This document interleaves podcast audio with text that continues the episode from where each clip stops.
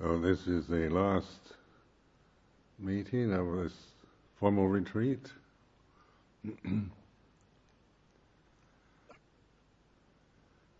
it's generally referred to as a monastic retreat. And that's uh, the kind of committed monastic community. is the is uh, I've always very much appreciated these three month long winter retreats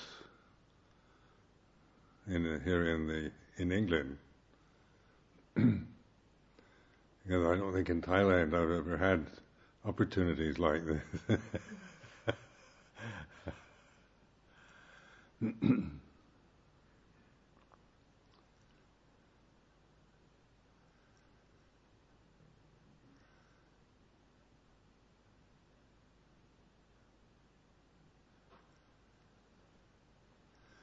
So the irony is, if people complain about the English winter, and you know, they uh,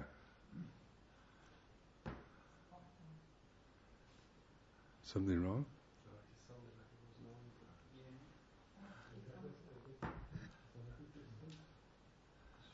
Can you hear?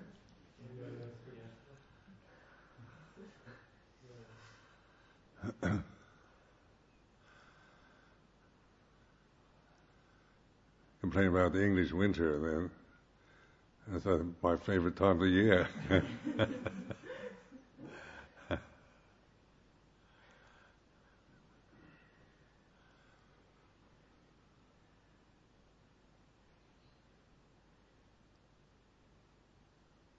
Uh, this uh, comes from reflecting on the life of a samana.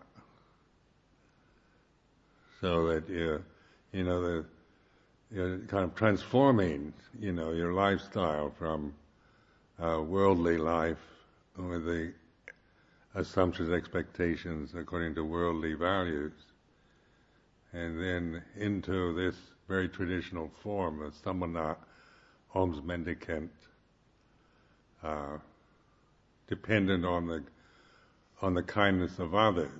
and so, like going forth, the Pabbajja ceremony is, means you're actually, you know, uh, taking the risk of going out into the unknown, where you're giving up your, you know, your right to hold and have money, private funds, property and all the securities of of uh, the society that the lay people enjoy, and the brahmacharya, uh, living the life of uh, celibacy.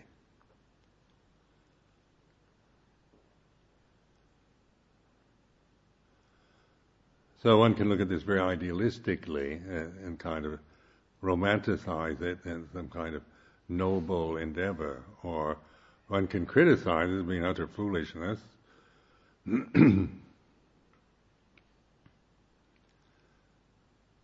one can, you know, you can see that the uh, people ask, well, do you, to be enlightened, do you have to do it, become a samana, things like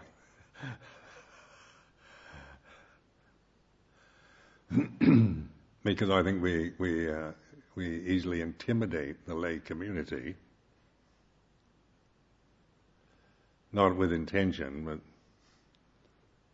because it is very, you know, pronounced image uh, visually. The the samana, the Buddhist samana, the shaven head, the robe, very strong uh, visual image, human form that has uh, relinquished uh, the worldly uh, aims and values.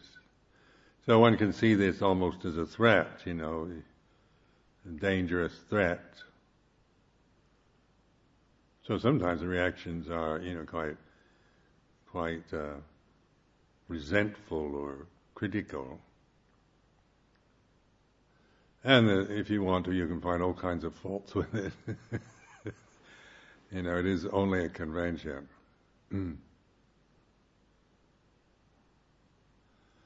but then you have to, you know, if it's used properly, what is how to use this uh, this convention for enlightenment, for seeing clearly, for awareness.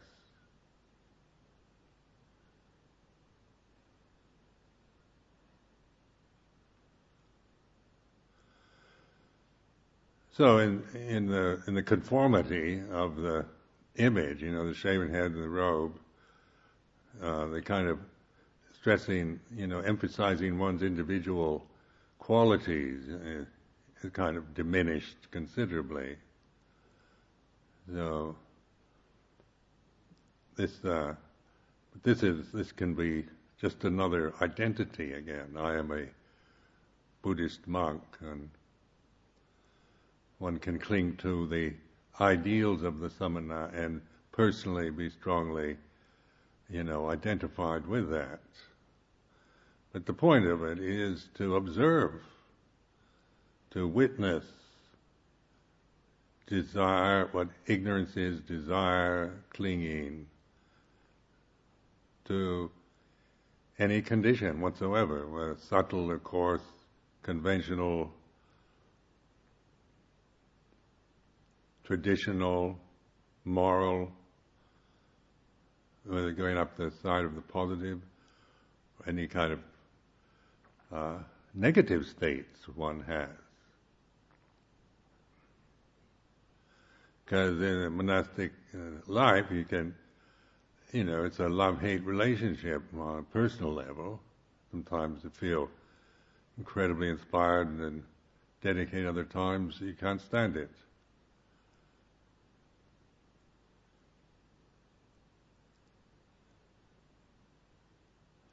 But the point is the awareness, and that's the uh, determination, you know, to bring attention to the way it is. You know, whatever state you're in, it's like this. It's a non-critical acceptance of the way it is in the present. So this isn't a cult, uh, you know, kind of where we get together and we say, you know, reaffirm and say, and try to, you know, force and intimidate in order to support our our own kind of personal attachments to this. But if we do that, the point is to, you know, to be awakened to that, to what suffering is, the cause of suffering.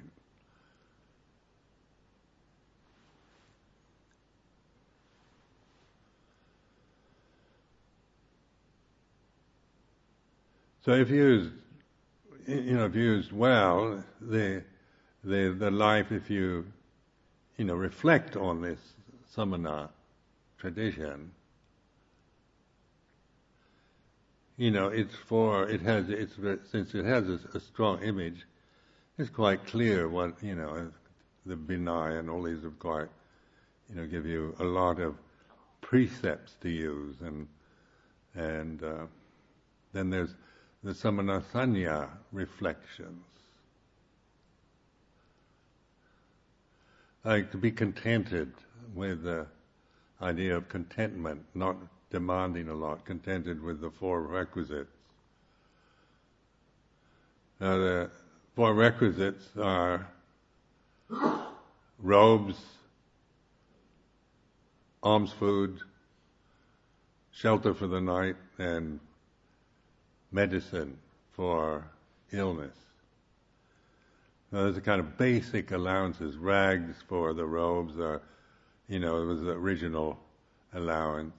If you can pick up what lay people throw out, say, kind of rag robe uh, style, but then the kathina ceremony started, you know, where people would want to offer uh, high quality material and things like this. I mean, but so the the standard is put at the lowest possible level. Uh, you know, like rags and alms food, shelter for one night, shelter root of a tree is considered the the reflection. It doesn't mean you have to live at the root of a tree, wear rags, and and eat whatever someone drops into your alms bowl.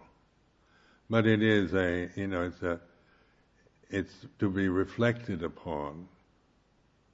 So, uh, you know, the the uh, tendency then is to, you know, these aren't imperatives. In other words, the the idea of that you have to be content. Contentment doesn't come through commanding it. You know, as an ideal, I think everybody, you know, everybody agrees we should be content. So there's no great disagreement on the ideal level.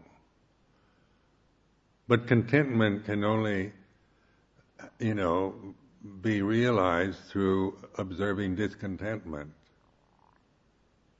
recognizing, you know, how, the discontentment one is experiencing. I remember trying to force myself into into the ideal, how I picked up the ideals of the life, and suppressing my, you know, negative reactions to it, feeling guilty about it, or or um, feeling I shouldn't feel that way. It's not right. So I've been on this retreat pointing out, you know, how, you know, we come from societies that are very idealistic, so we tend to grasp traditions, Vinaya, and all the rest, with kind of very fixed ideas and altruistic interpretations. But, and so that doesn't lead to, doesn't make the samana life very pleasant. You know, it's a because you, will never succeed in being living up to uh, the highest standard, to the ideal standard on that personal level. But the the the uh, recognition of discontentment, of despair, of rebelliousness, of aversion I remember some monks uh, years ago, a few years ago at Amaravati were rebelling against the lot of this because they, uh, we have to be content, and they always you have to, you know, all this crap they keep shoving down our throats about, you know, strictness and vinaya and being content with the requisites, and it just makes you feel, you know, rebellious because they're always preaching, you know, how you should be and watch your mind. Just be mindful, watch your mind, be content. In this kind of using this commanding way. Well, that is irritating. You know, that is, uh, it irritates me. you know, so you, you, you start seeing monastic life as just, you know, people on your back telling you how you should think and feel like living in uh, a totalitarian state, isn't it? Big brother is watching you, telling you how you should think. Well, that's, uh, you know, that's. Uh, so then we can, you know, rebel against monasticism and think it's just a, you know, it's going to institutionalize me. I'm losing my individuality, my freedom, my my joyousness and my kind of joie de vivre. I have, you know, I just feel depressed and oppressed and suppressed and and uh, suffocated and and depressed.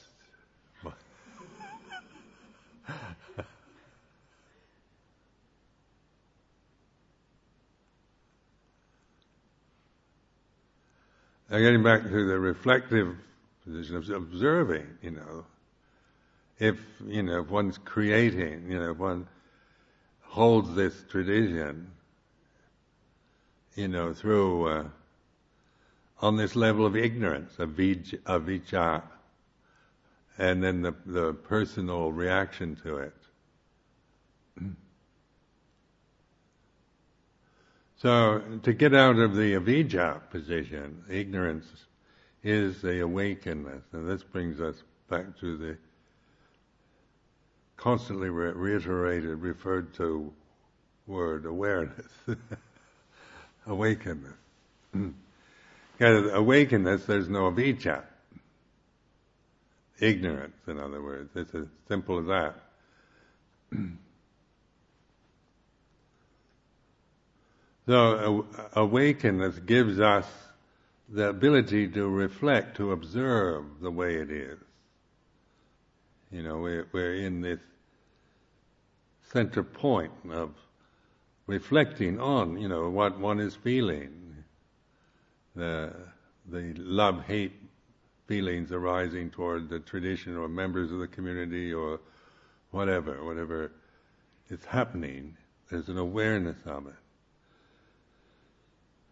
Being aware of, you know, the discontentment one might feel about, you know, the food or the robe or the place you're living in or the medicines that you have, that the kind of requisites, the necessary requisites.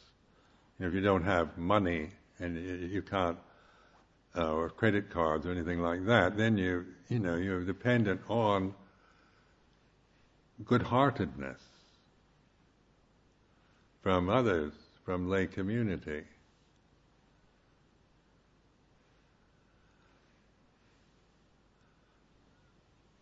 But this is, uh, you know, is, this is quite inspiring because it does, you know, the lay community, as the lay community here, the good-heartedness, willingness to come and support the sangha, cook the food, offer the food, and and uh, try to give us the uh, supporting conditions so that these three months winter's retreat is is possible for all of us. I mean, that's uh, nobody. You know, this is people volunteer to come here, and they and it shows a good-heartedness, a generosity that is that comes forth in people in a society like this, modern society is, uh, you know, we we tend to, you know, have occasions where we come forth. It makes us feel we have the experience of joy. It brings a certain joyous quality to our lives to to support goodness, to offer, to serve. So then we reflect on this. You know, we reflect on on the, the, let's say, for my life as a Buddhist monk, 40 years now, I've been living on, you know, I've been able to survive and live the holy life due to the generosity, good-heartedness of the lay communities. Well, when I reflect on that, I feel this kind of pity and rapture, very moving, in a sense of gratitude.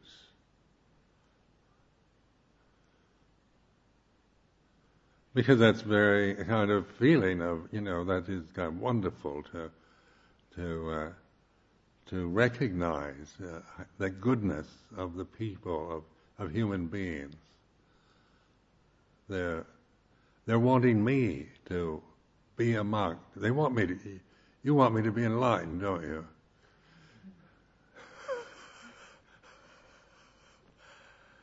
And I contemplated this in Thailand and I started reflecting like this whole country wants me to be enlightened. They're willing to support me in every possible way so I can do it. You know, what, where can you ever get a whole country behind an individual? this is a way of reflecting because, you know, Thailand is a Buddhist country, so the people have this, you know, culturally attuned to it. So there is tremendous support and encouragement, uh, you know, for Westerners, foreigners coming in and, and ordaining, becoming monks. There, there's tremendous kind of willingness to to help you in every way. Well, this reflecting on this, this brings uh, these these important jhana factors into one's consciousness, the vitakka, vichara, piti, sukha experiences.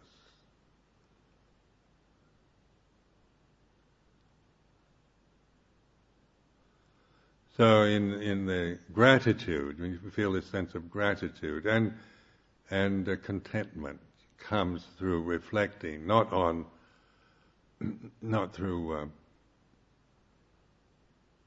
thinking about it, but noticing. You know, it's like this. I've been able to live this life, the monastic life, in Thailand, in here in England, because of the goodness of others.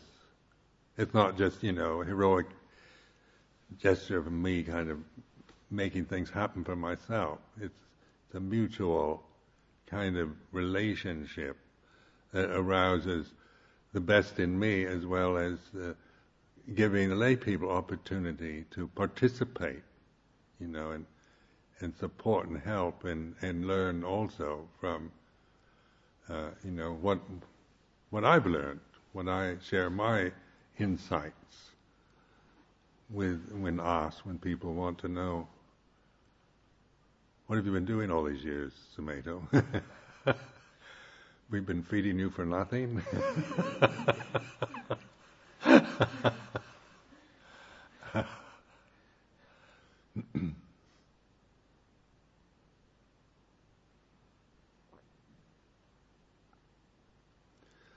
Now, if if you don't have this contentment and gratitude in the holy life, then it does. One does get, you know, there's, there's kind of more inspiring opportunities sometimes occur that are very tempting.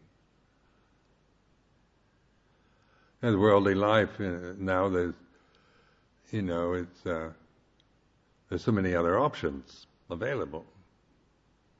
Become a lay vipassana teacher and things like this you know, meditation teacher, as a layperson, things like these are. This is, you know, there's nothing wrong with this, and this is, and this you don't have to keep the brahmacharya. so I mean, the, the, other, you know, if you don't, if you can't, can't kind of go along with it, then there's other ways. Which, you know, I don't know. I've not done it that way, so I can't you know, say, you know, from experience. So what what I'm speaking is from the experience. What I can share with you is experience of my, you know, what I've learned through living uh, in this way, through the insights and the using the conventions, the tools that are available in this form.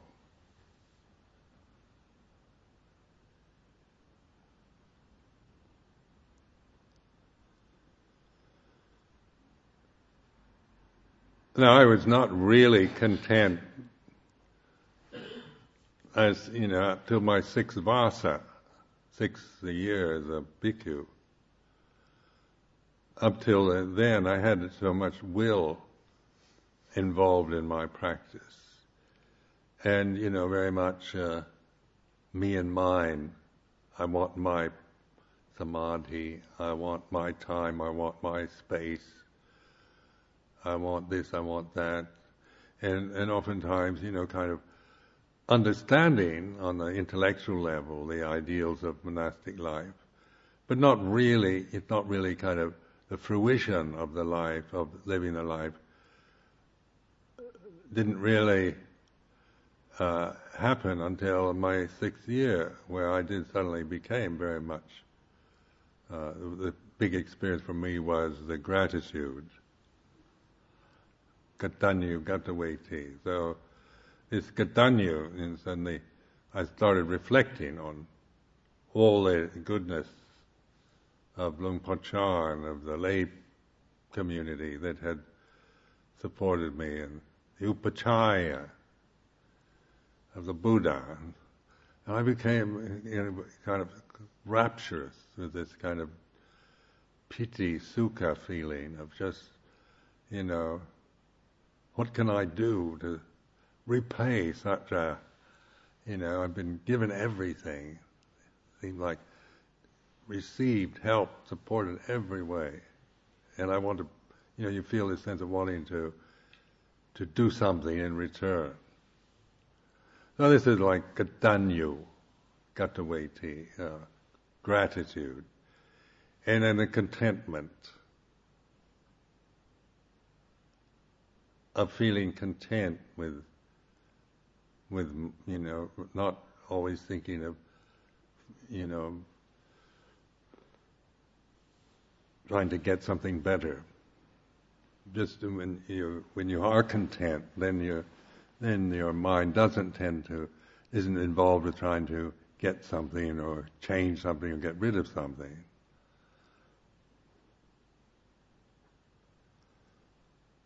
Now this is a foundation for practice because if you know this and this has to come through reflection, not through commanding it. Or you're trying to you know make yourself feel these you can't make yourself grateful or content. It comes through through the the goodness of you know your own intention, your own commitment, and the and the uh, goodness that it generates in the society.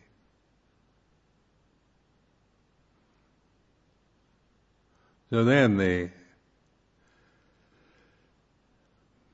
you know, before before I used to do a lot of uh, samatha practice where I, you know, I could use a lot of willpower to concentrate the mind, and so there was, you know, my my monastic life was very willful, and then after the the sixth vasa, then the, it was like the heart opening. Suddenly, it moved more into the heart area rather than the head this katanyu is a heartfelt thing, so that's why it's not an intellectual ideal. Or contentment is heartfelt, coming from the heart level, not not some ideal of I should be content with my four requisites and be grateful for the generosity. You know, I should. That's on the intellectual level. The ideal level of how things should be. So it's not wrong you know, it's not, it's not that it's wrong, but the grasping, grasping of, of ideas, you know, out of ignorance, out of avidya, is suffering. And this you can just prove to yourself over and over. If you're suffering, it's because you're grasping something.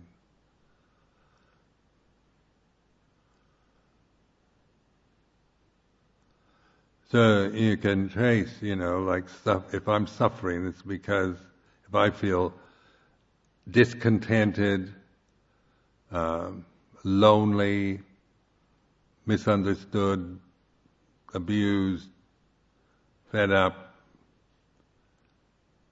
Now these are states that, that I recognize as dukkha.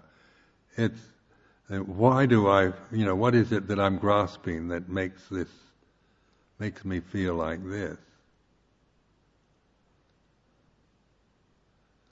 And then I can trace it to wanting something I don't have, not wanting it to be the way it is,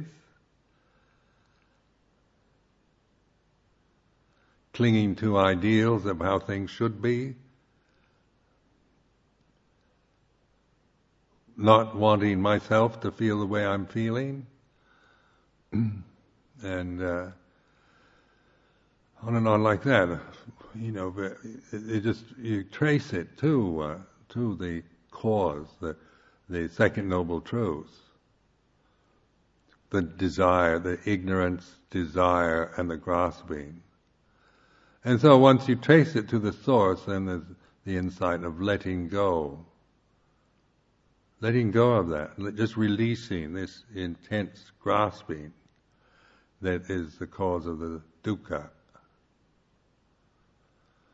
Now that apply that to everything, you know, no matter, even if the the world abuses you, like being crucified on a cross or or being tortured in Abu Ghraib prison or whatever. you know, I'm sure they don't teach this in the military. sometimes the world is mean and nasty and persecutive and abusive. Uh, you know, certainly not denying that. But then, with awareness, isn't it, that the the world is like that. Sometimes the conditions for for abuse, for uh, torture, for brutality arise.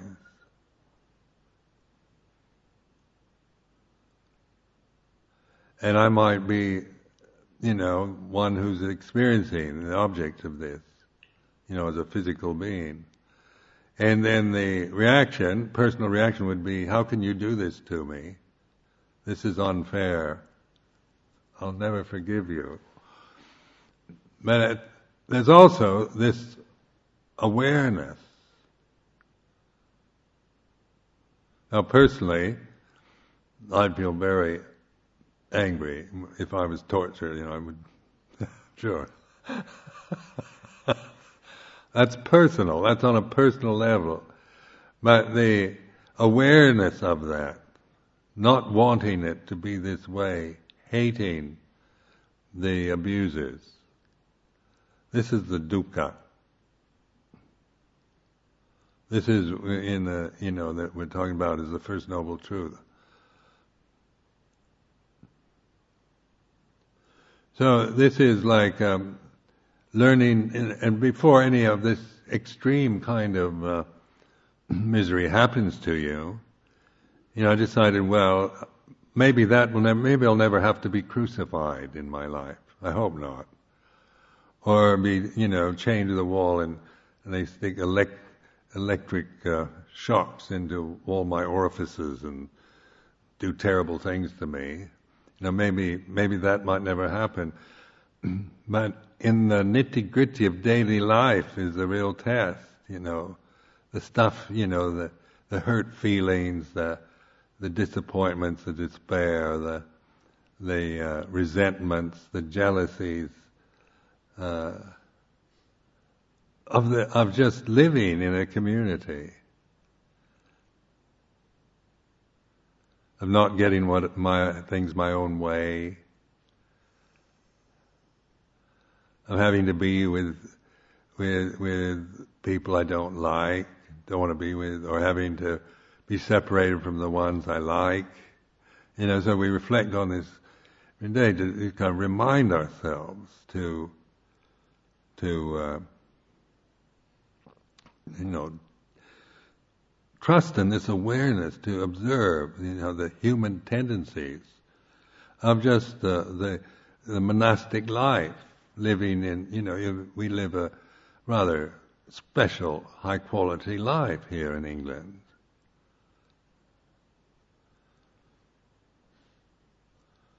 And even though we're alms mendicants, beggars, you know, we, you know, we have, you know, really look what, how most people have to live modern life. This is very privileged lifestyle even though one one doesn't like to think of it in that way because it doesn't sound it sounds uh, doesn't sound so inspiring. That you know we're living on the alms, the, the rags, the throwaways of the society. But people generally, you know, want to, you notice how when people give donor, they don't come here and just, you know, give you uh, their worst possible food you know, make a make some kind of terrible stew out of just leftovers and dump it here. Say, here's your meal for the day. Uh, people come and they want, you know, may give their best food. And that inspires them to to want to, you know, and food's quite expensive in England.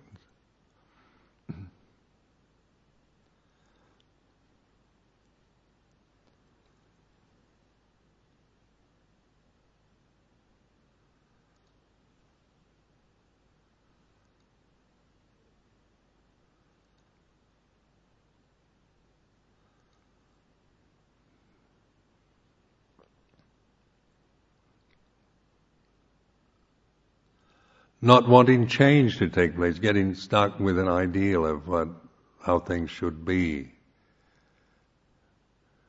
And the, you know, the wanting, you know, the having an ideal for a monastery of how it should be, and then really resenting it, the way it changes.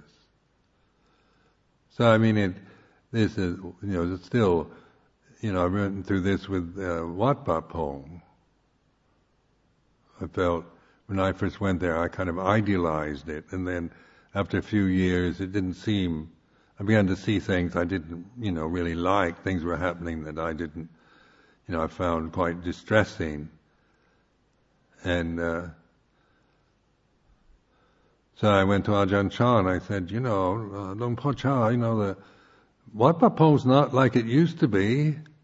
You know, just and, he said, but it is the way it is, isn't it?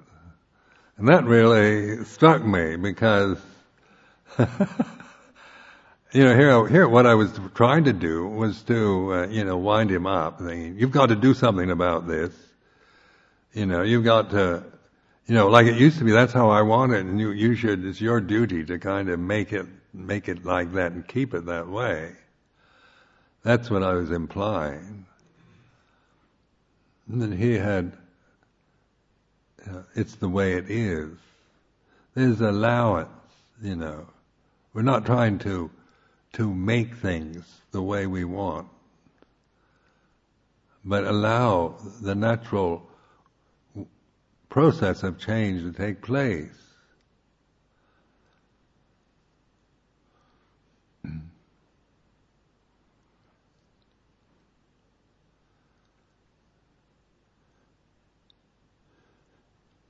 So then the, the challenge of the monastic life is, is coming from reminding oneself, using the, the way things are, reflecting on it to, to really observe the, you know, the suffering that I can create because I don't want it this way, or I want, want, want to be somewhere else, or I want to, uh, you know, I want, I want to, I want this or I don't want that. So then this, this point of vijja or jnana is the simplicity of awareness. It's the totally receptive, non-critical intelligence. And that's why on this retreat, I keep emphasizing this, to get to know this, to identify, to recognize it, uh, you know, so that you, you know, you, it's, it's, it's, uh, you know, it's not something you, you lack, it's something you don't notice. You keep forgetting about it and getting caught up in your wants, your likes, dislikes, desires out of avijja.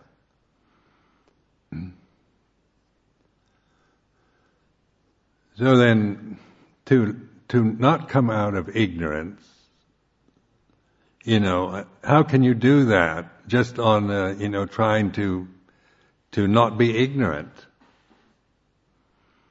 And maybe to memorize the Pali scriptures and and think like a Pali scripture, you know, and, and recite Pali words and the party line of Theravada Buddhism, you know, and say everything's anicca, dukkha, anatta, and and all this, and say, you know, recite it over and over.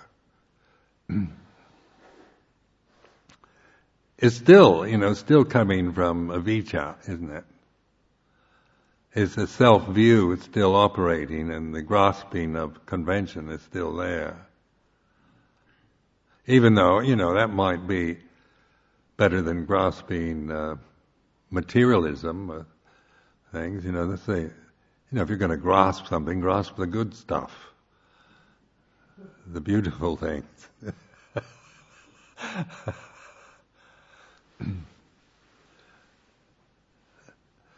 but then, then the awareness brings our, our you know, insight into the suffering of even grasping the good stuff is suffering.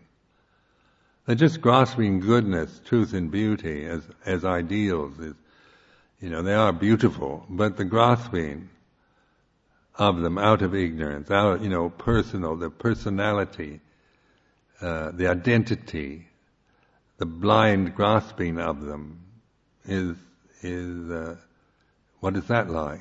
And from my own experience, I see I suffer a lot from grasping ideas, from grasping goodness, grasping uh, the ideals of uh, monastic life or of uh,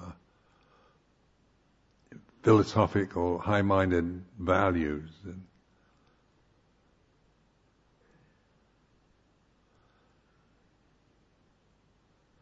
So, then this seeing this grasping is through, not through avijja, but so the only way to get outside of avijja is to awaken. So it's very simple, very direct.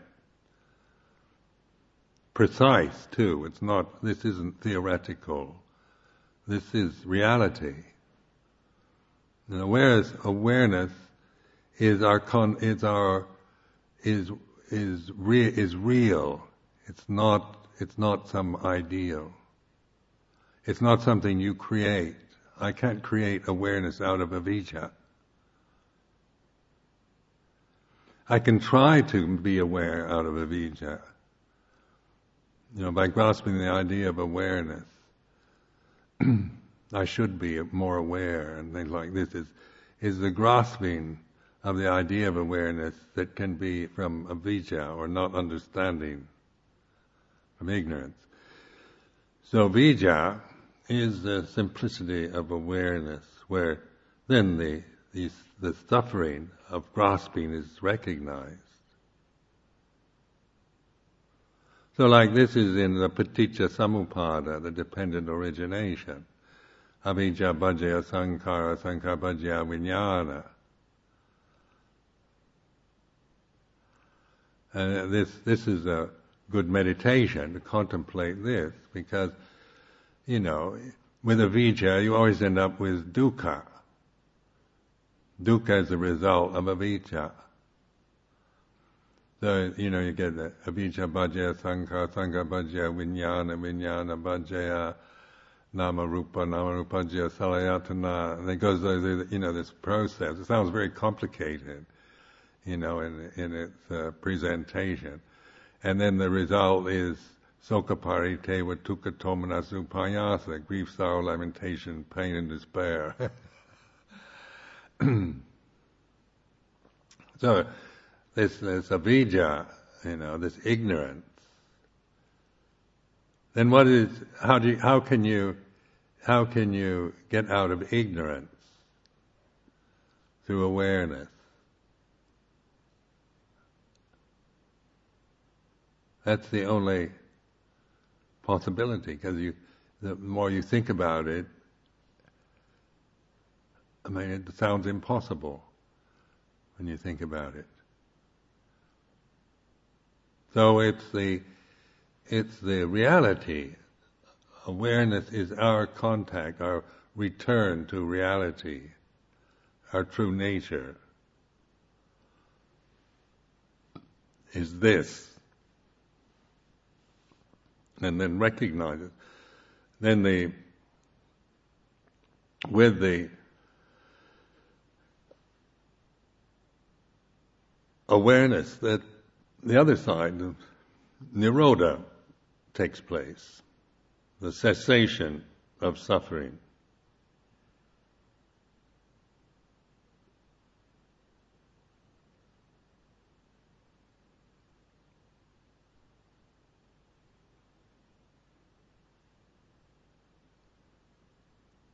Now the the insight in the you know this is why I keep keep emphasizing it's important for you to really know what Sakkayaditthi is.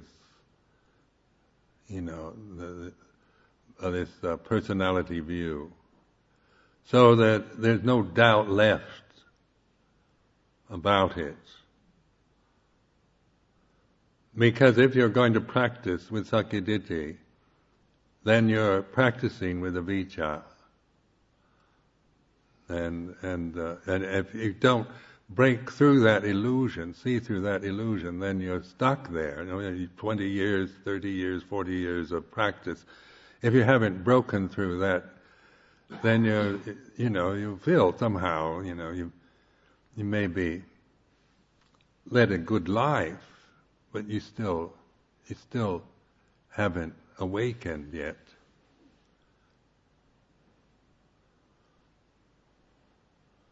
So one can feel quite disappointed, I imagine, in you know if, if uh, you know you ordain people. That's what one thing becoming a monk. People say, you know, if I become a monk or a nun, are you going to guarantee enlightenment? it's a risk, you know. It's jumping into the unknown, isn't it? Going forth into into the unknown. It's a risk might not work.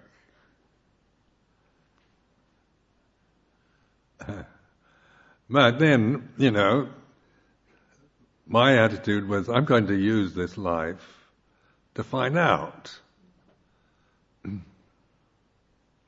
I'll take the risk. So, so then, uh, you know, the, so this has, you know, been the motivation. There's kind of going forth and then then then the, you know I've had with the other ways of living that I'd prefer. You know, in the early years, I'd bring deliberately bring up other options, possible abilities that might, I might find more to my liking than this, and I really couldn't couldn't come up with anything.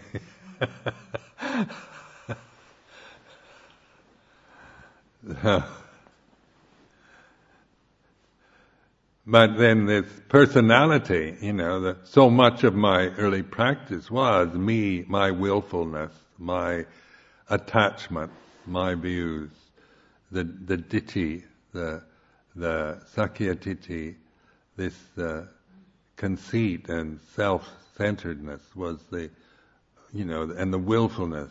You know, I could will myself. When I was younger, I had a lot of willpower so I could, you know, drive myself to do things in order to get something, to practice in order to get samadhi, to sit for hours in order to, you know, thinking I'm really, really getting somewhere if I can sit for long periods of time, you know, really like marathon sitting and and uh, pushing and forcing.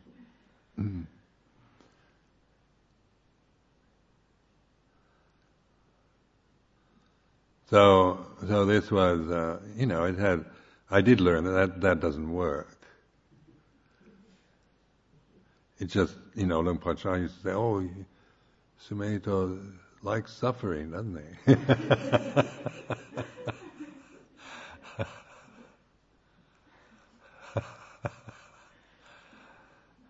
he, he always he'll make fun of you in a nice way.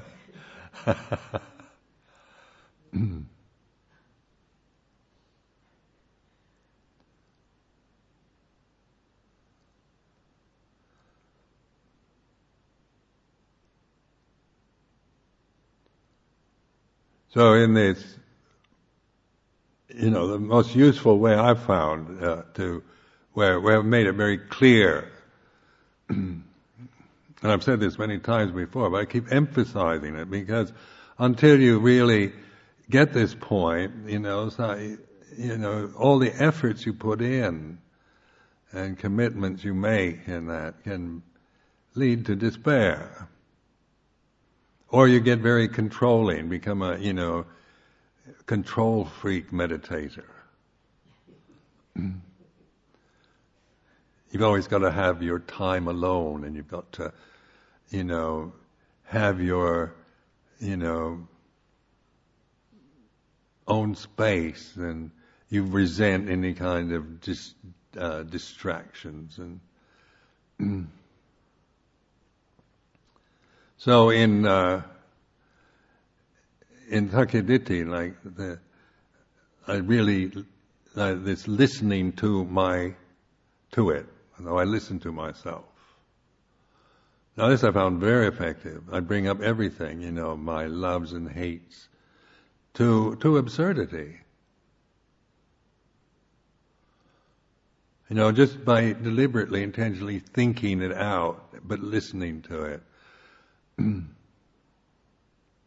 so, to see discontentment, you know, idea of being, I should be content, then, uh, but then the discontentment, I feel I don't like this, and I don't like the way they do that, and, you know, don't like this, I wanted you know, this, this monk, this nun, this group, you know, grumble, grumble, uh, and you know views. I had you know had very strong views and and uh,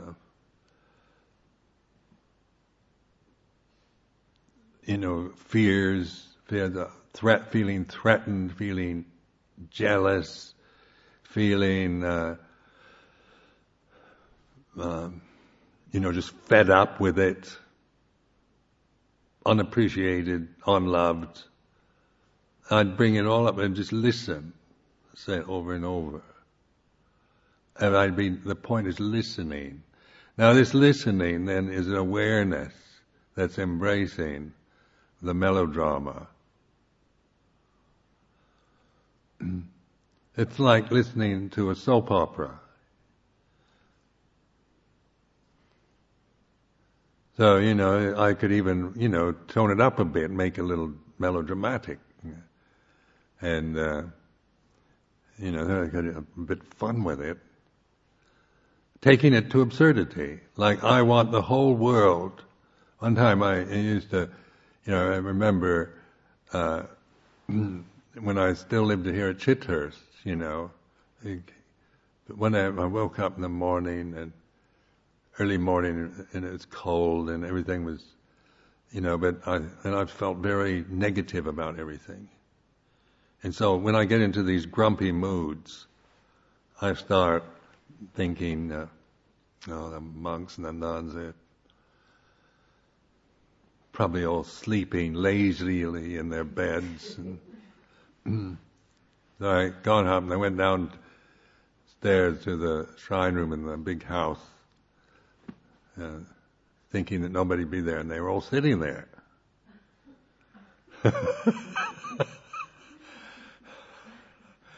And then the then the internal grump said, "Look at them all sitting there, thinking they're so good."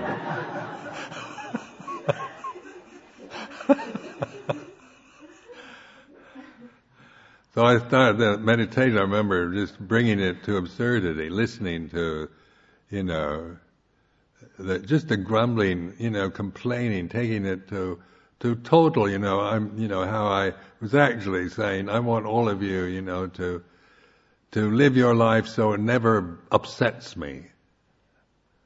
You know, your duty, if you're going to be here at Chithurst, your duty is to live here so you don't offend or upset me in any way. And I made that very, I listened to myself thinking that, and I, then I started laughing.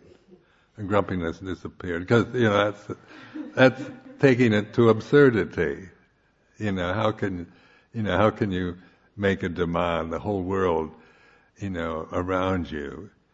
Just support your moods, your, so it makes you feel good all the time.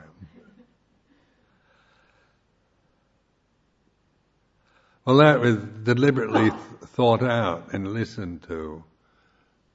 You know, so it's then the then the examination of that which listens, which is listening to this melodrama.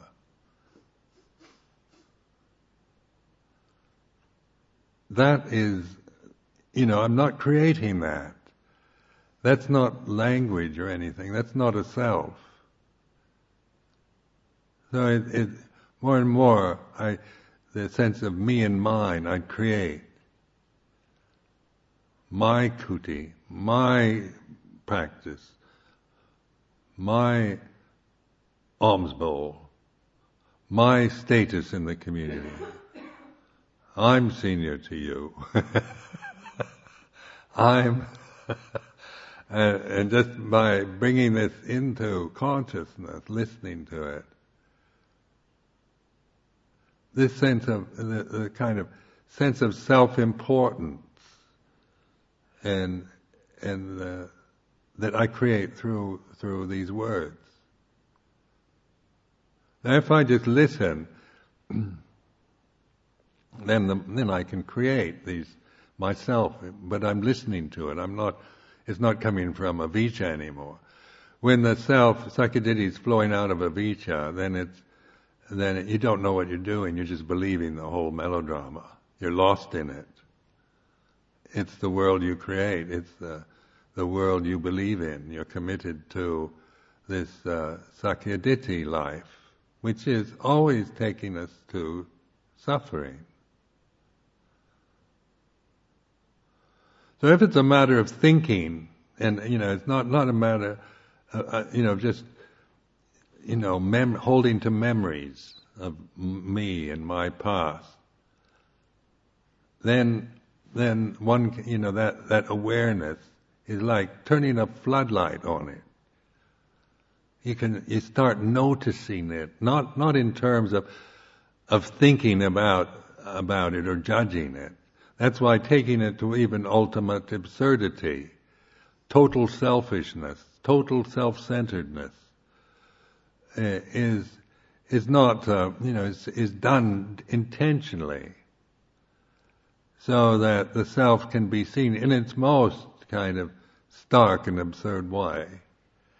Where sometimes we think, well, I'm not very selfish, you know, I'm, you know, I like to share things with others and, and, you know, we can, we can, we can create ourselves into being very, you know, good, kind, compassionate personalities. Because I have that. I can be very personally, you know, I have personal moments where I'm feel very kind and generous.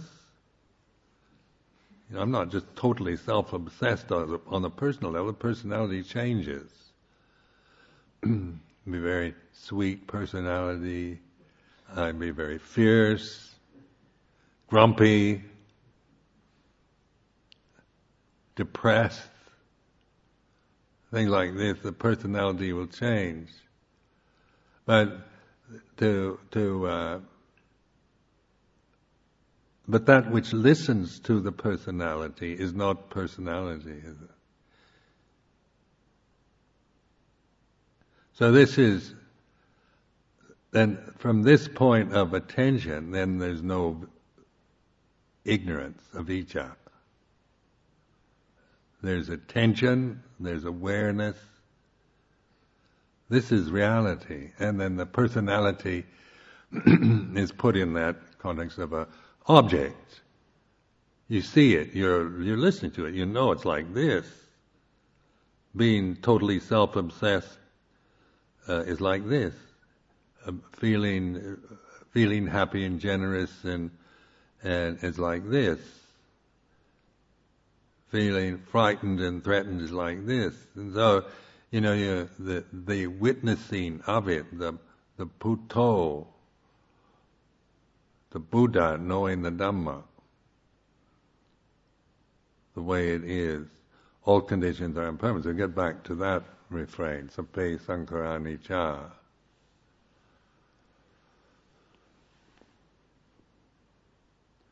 Now by ex- exploring this, you know, quite intentionally, you know, it, it really, uh, you know, over and over again until the, when they say the penny drops suddenly, you know, it's very, very clear that this is sakkayaditthi and this is not. Awareness is not. I'm fully aware. This is not me, mine. It's not personal. I don't create it, but I recognize it. This is it. This is real. This is a fact. This is not a creation uh, uh, out of avijja.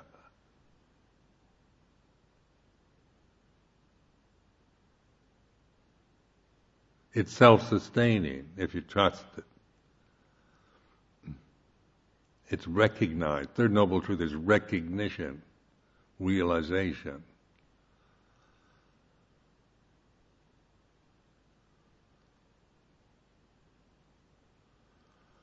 So then these three fetters to stream entry, sotapanna, is, you know, they, they need to be recognized. They're not just trying to get rid of them, you know, like trying to, that's just more sakkayaditthi, trying to get rid of sakkayaditthi. just me personally trying to get rid of my personality. This is, it's hopeless. or get rid of my ignorance, me trying to, to get rid of my ignorance, me trying to, you know, get beyond my cultural conditioning and my, me trying to stop the thinking process.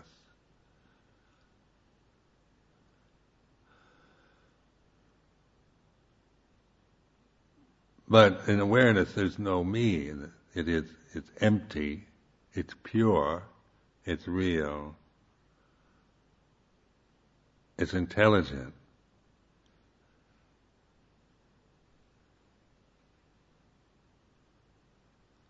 Very clear. So in, many people have a lot of confusion in meditation and dullness and states like this. Like the last three uh, kilesas on the thina-middha, uddhacca vicikiccha, the nivaranas. The first two are like greed, uh, you know, raga or greed, and lust and then aversion. They're they're you know they're quite obvious. You know they're they're more kind of they're kind of alive. You know, when you're feeling lustful or angry, you feel alive. You know, hating somebody makes you makes it makes me feel alive. Feeling indignant, righteous indignation. You know, makes me feel very alive. I don't feel dull anymore.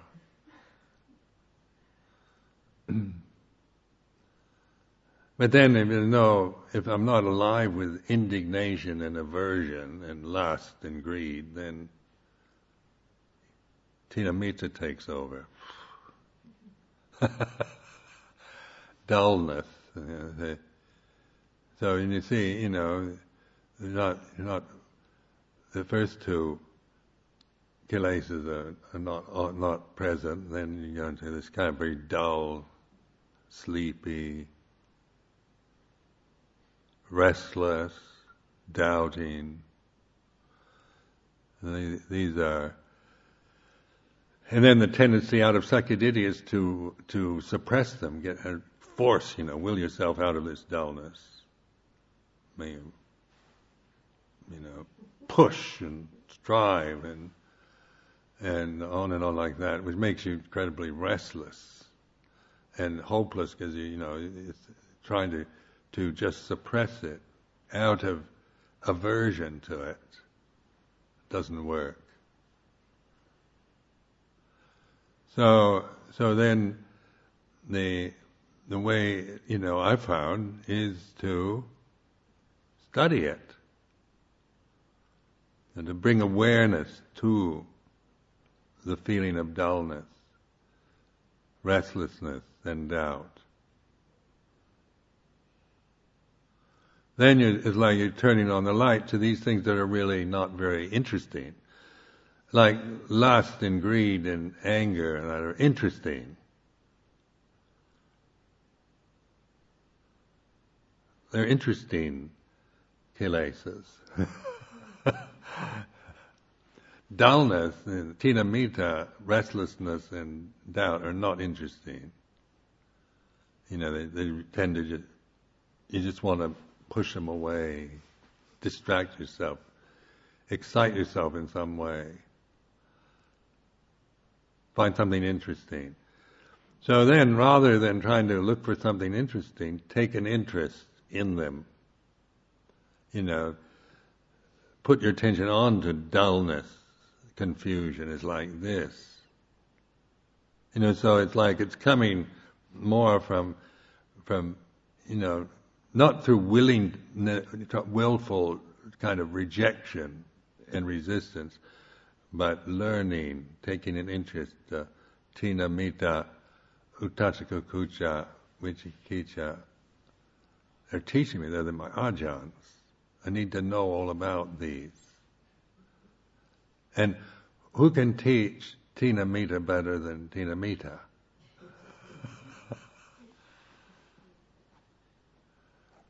you know, I can talk about Thina-middha, but and and you know give you all kinds kinds of information about it, but the real teacher is not me. It's that Thina-middha when you're when it when it's present is like this. Dullness is like this. Now in that awareness, you know, you're you're turning the light onto, so you can uh, so you can see like a floodlight and observing it. It, it gives space. It's not just focused on on one point. It, it puts the whole thing into a context of an object of an arammana. So you, you, you can see it, you know, this, this dullness, confusion. Observing it is like this. So then more and more you, your, your sense of being the knowing rather than, than the, than the uh. or just the habitual resistance to to unpleasant, you know, feelings like con- we don't like to be. I personally don't like to feel confused or dull. Personally, I like to have I like to have sharpness and and uh, certainty.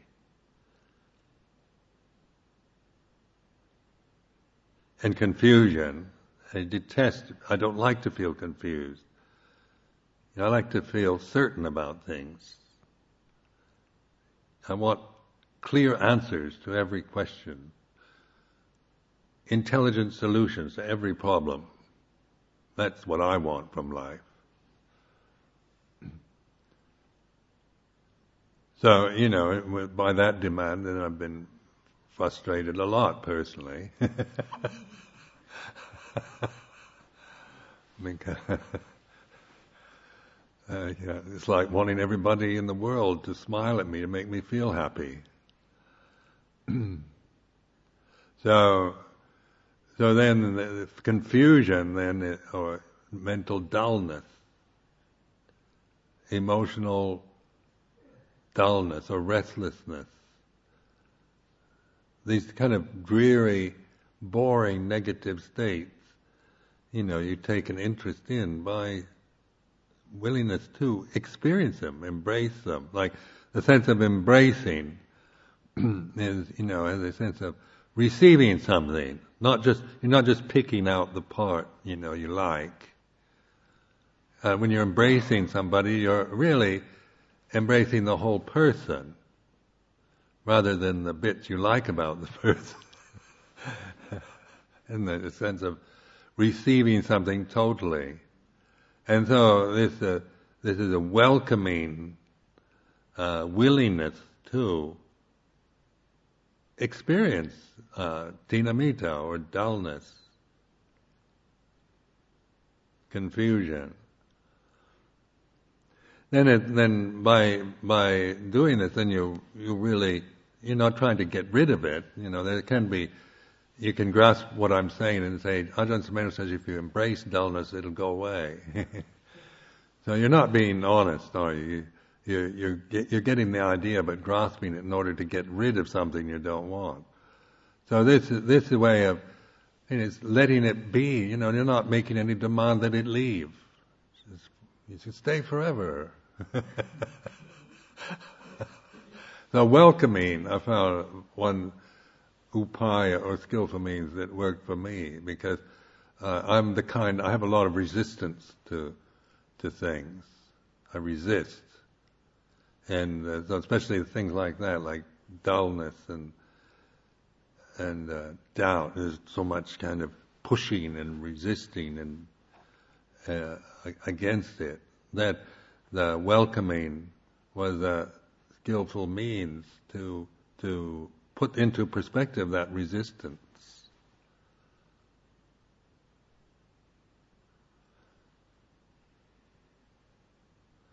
So then, when you when you trust the awareness, that is clear all the time because it's clear even when when you're emotionally confused. You know, it's a clarity that isn't that is natural. It's not not like my clarity that depends on me having everything, you know, answers to every question, solution to every problem, cert- certainty in life. It doesn't demand that. You know, that's what, you know, for me to feel kind of at ease, unthreatened, all right and clear, and then I, you know, there's nothing confusing happening around me. And, uh, you know, there's a, a sense of certainty. There's no kind of, you know, uncertainties and kind of unpleasant things that are hanging about. So I've got this sense of everybody looks good, everybody's in harmony, the Sangha's in harmony, uh, there's no problems in the Sangha, everything's just wonderful, you know. Uh, a world where everybody is what, everything's the way I want it to be. On a personal level, that's how I can feel, feel, uh, feel this sense of, of uh, clarity and safety. But, uh, but then that's so easily disrupted. It doesn't take much where that just, that illusion just is shattered, and here you are back in this confusion again into the the tsunami of life. So then you, how to, you know, even though I don't want that, but if I trust in the awareness, then that, that embraces the tsunamis. Yes, I'm not asking for calm waters as a kind of d- demand I make on, on my life, because I know that that's not the way life is. That it, you know, there's always a potential tsunami. So, and so that on a personal level seems rather threatening. We don't like to think like that. But if you, if you have this trust in the awareness, recognize, before you can, I can't tell you to trust it. You have to contact, be this awareness. You know, recognize it's like this. It's nothing special. Doesn't seem like anything. When you try to describe it and all that, you just get, you know, you, have to stop thinking almost. I can describe concentration, things like that, but mindfulness. What exactly is it? You know, and then you Mm. you read, you know, definitions of it and and that, but but it's still, you, you know, it's not matter of of defining it, but recognizing it, because it's it's not something that you create, something you have already. You don't, you you know, you this this purity of consciousness is never stained. You know, so you you're really um, you know, you, you, you feel stained when you forget it and you, you get attached to the to the uh, conditioned route. Life is a dome of colored glass that stains the white radiance of eternity.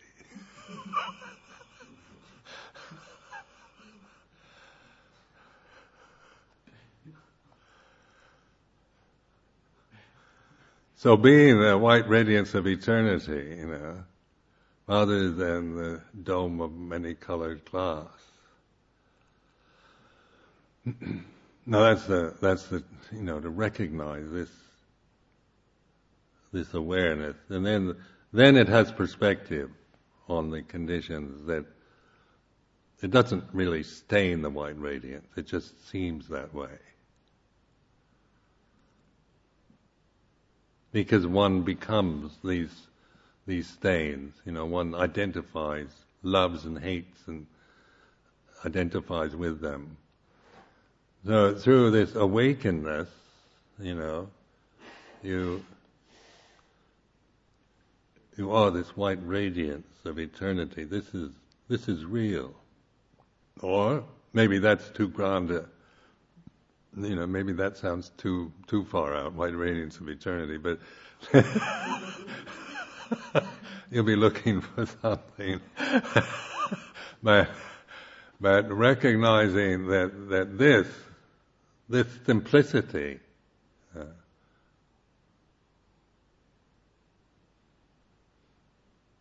is it. You know, this is it.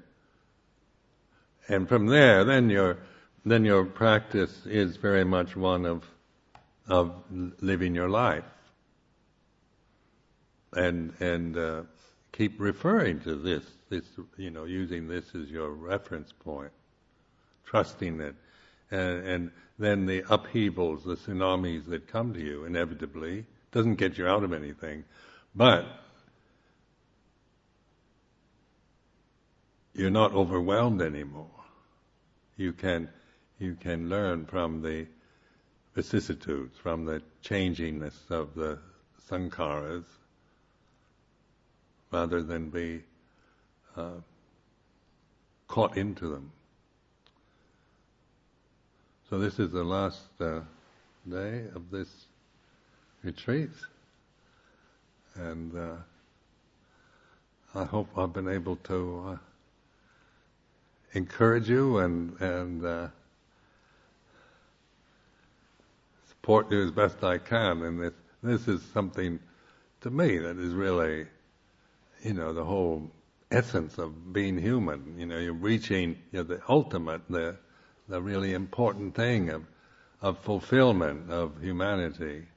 This is not just uh, something you do as a pastime. You know, have a few moments you meditate kind of thing, but it, you know, it's a changing from the very conditioned uh, habit back to the reality of pure being, of awareness.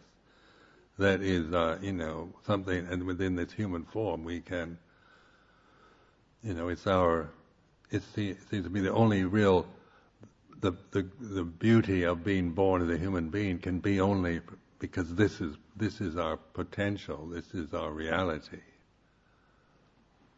Otherwise, it all seems a bit absurd being human to me. bit of a joke, a bad joke most of the time.